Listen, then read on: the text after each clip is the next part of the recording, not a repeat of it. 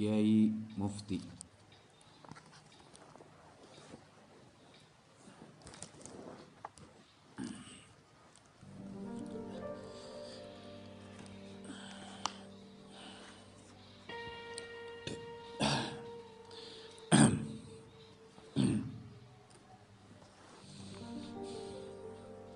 Sejak kabar penyerangan itu tersiar ke telinga Kiai Mufti, ia segera mengumpulkan para santri dan warga yang mengungsi di pesantrennya untuk melaksanakan rapat.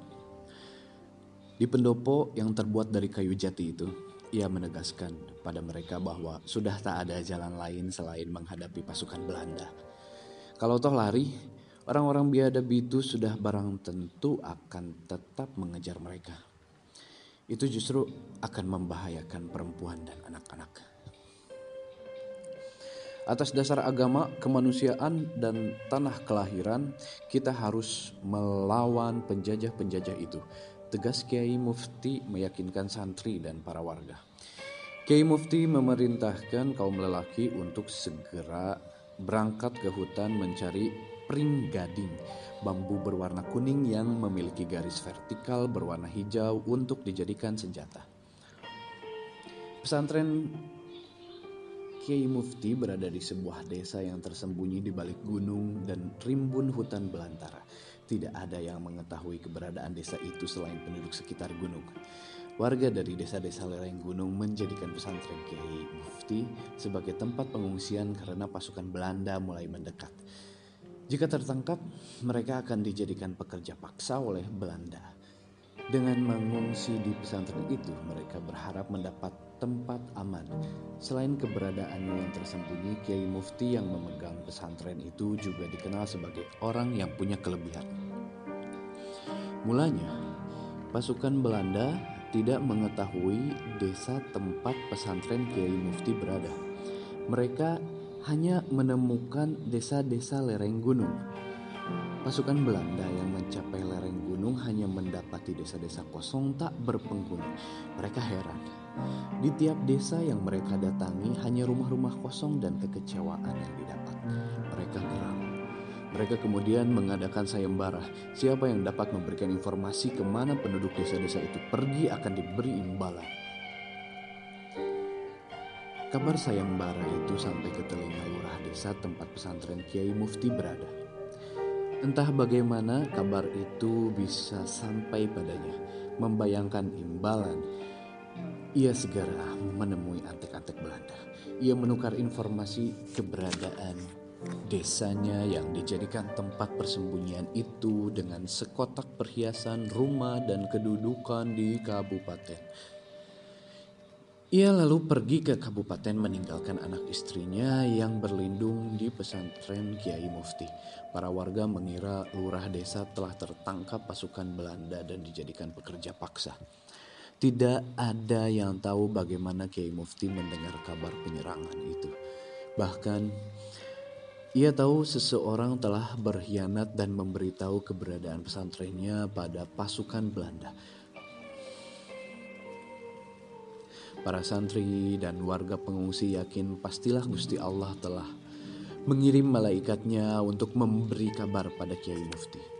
Setelah mendapatkan pringgading, kaum laki-laki segera mengolah bambu-bambu itu jadi senjata.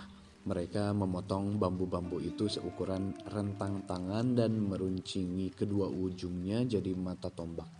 Selain membuat senjata bambu runcing, mereka membuat busur dan anak panah dari pringgading. Setelah senjata-senjata itu jadi, mereka memasukkannya ke kolam air. Kemudian Kiai Mufti menempelkan ujung jari dan menulis sesuatu di atas air kolam. Tulisan itu membentuk lafaz Arab Bismillahirrahmanirrahim. Mata orang-orang pun terbelalak menyaksikan keajaiban itu. Begitu pula para santri Kiai Mufti. Meski sudah bertahun-tahun mengaji dengannya, mereka tidak pernah melihat hal yang semacam itu. Bagaimana mungkin seseorang bisa menulis di atas air?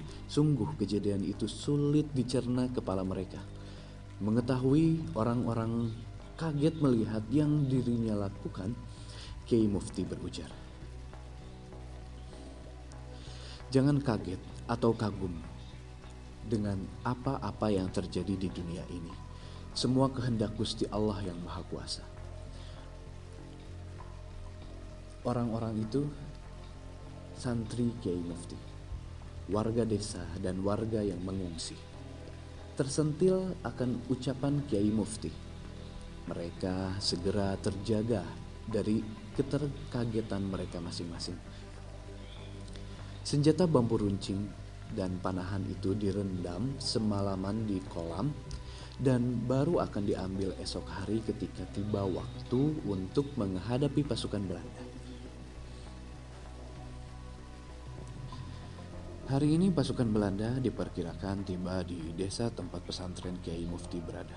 Sebelum subuh menjinjing kepalanya, Kiai Mufti mengajak para santri dan warga untuk mendirikan salat hajat, memohon Gusti Allah memberikan pertolongan dan kemenangan.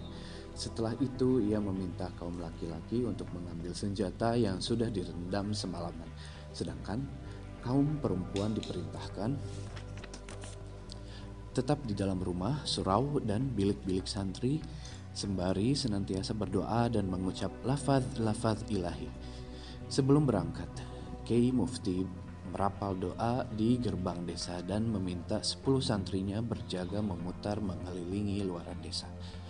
Fajar belum terjaga, hari masih gelap. Kiai Mufti beserta santri dan warga sudah berada di posisi yang ditentukan saat rapat. Mereka bersembunyi di sepanjang jalan menuju desa. Mereka akan menyergap pasukan Belanda ketika melewati jalan setapak itu. Pasukan bambu runcing bersembunyi di balik pohon-pohon besar dan semak-semak ribut. Pasukan panahan bersembunyi di atas pepohonan. Suara derap kaki pasukan Belanda mulai mendekat. Jumlah mereka hampir mencapai 500. Sedangkan jumlah pasukan Kiai Mufti tak lebih dari 300 orang. Namun mereka tak gentar atau gamang. Pasukan panahan bersiap menarik busurnya. Setelah pasukan Belanda melalui jalan itu dan berada di posisi yang tepat, pasukan panahan segera melepaskan anak panahnya. Anak-anak panah itu melesat diam-diam ke tubuh-tubuh musuh. Pasukan Belanda kocar kacir, mereka melesatkan tembakan ke segala arah. Anak-anak panah kembali berterbangan menembus dada musuh pasukan Belanda pontang-panting meladeni serangan pasukan Kiai Mufti. Setelah lesatan anak panah kelima, Kiai Mufti segera memberikan komando menyerang. Bersamaan suara takbir yang menggema, Kiai Mufti beserta pasukan keluar dari persembunyian, menyerang pasukan Belanda. Pasukan musuh menyambut dengan tembakan-tembakan dan bayonet. Mata-mata bambu runcing berhasil merobek lambung musuh. Namun tidak sedikit pula peluru musuh bersarang di tubuh pasukan Kiai Mufti. Dengan sebilah keris warisan ayahnya, Kiai Mufti menumbangkan puluhan tubuh pasukan Belanda. Anehnya, tak satu pun peluru atau bayonet musuh yang mengenai tubuh Kiai Mufti. Strategi Kiai Mufti berhasil. Pasukan Belanda banyak yang tumbang dan sebagian lain lari tumbang langgang. Ketika Kiai Mufti dan pasukan tengah membereskan mayat-mayat yang bergeletakan, tiba-tiba ia meminta seluruh pasukan yang tersisa kembali ke desa. Ada apakah gerangan Kiai menyuruh kami kembali? Seorang santri Kiai Mufti memberanikan diri bertanya. Masih ada sisa pasukan Belanda. Mereka sedang kemari. Jawab Kiai Mufti tenang.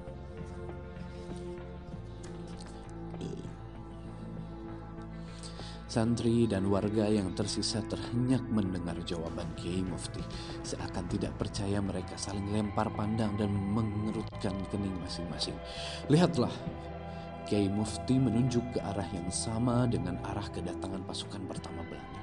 Benar saja, di kejauhan terlihat sekongki pasukan Belanda sedang menuju desa. Jumlah mereka sama dengan kompi pertama. Kembalilah, Aku akan mengerus mereka, perintah Kiai Mufti pada pasukannya. Tapi Kiai, sudah lakukan saja apa yang kuucapkan.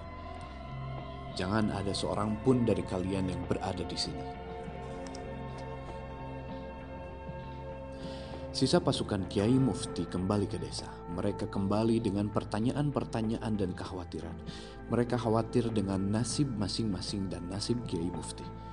Kiai Mufti mengambil dua bambu runcing yang berserakan di tanah. Ia kemudian menancapkannya di kedua sisi jalan dan merapalkan doa. Ajaib, tiba-tiba sebuah desa muncul di hadapannya. Jalan setapak yang diapit pepohonan dan semak belukar itu berubah jadi rumah-rumah yang berjajar. Dua bambu yang ditancapkan di tanah tadi menjadi gapura. Kiai Mufti menunggu pasukan Belanda di depan gapura itu. Sebilah keris warisan ayahnya masih tergenggam di tangan. Diakah orang yang kalian maksud? Tanya orang dengan topi bersurai ke sebagian orang di belakangnya.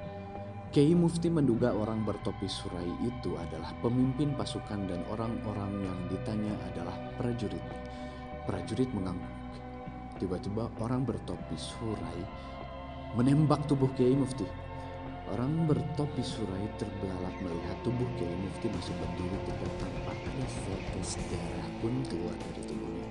Siapa kau? Tanya orang bertopi surai. Saya Tanya orang bertopi surai.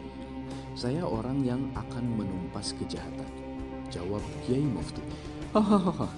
Orang bertopi surai itu terbahak, menyerah saja dan turuti perintah kami. Saya hanya menurut pada agama dan kebaikan, bukan pada orang-orang seperti kalian.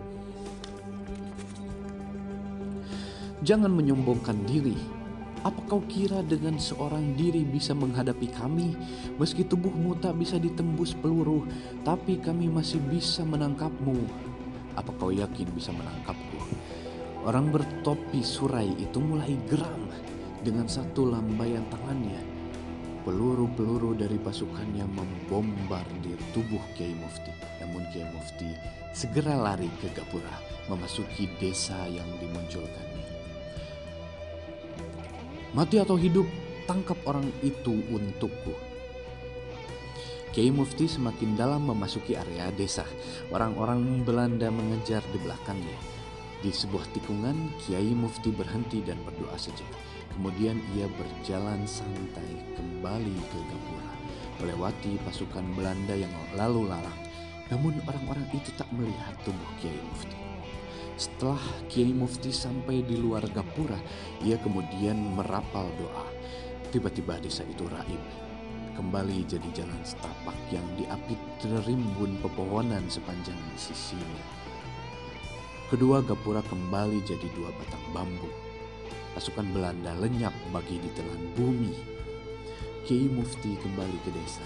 Di pesantrennya ia katakan pada para santri dan warga bahwa pasukan Belanda sudah raib Ketika orang-orang saling melempar pertanyaan bagaimana pasukan Belanda itu bisa lenyap, Kiai Mufti hanya berkata, semua itu sudah kehendak Gusti Allah yang Maha Kuasa. Mereka percaya mengingat Kiai Mufti adalah orang yang memiliki kelebihan. Lantas ia berpesan pada orang-orang untuk mengurus mayat-mayat yang berserakan.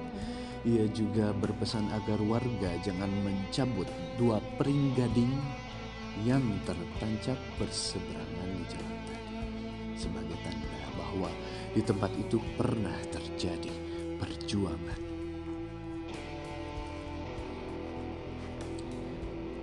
Rashid H. Dimas pada sebuah event Emerging Riders pada Ubud Riders and Readers Festival 2018 Jagadita.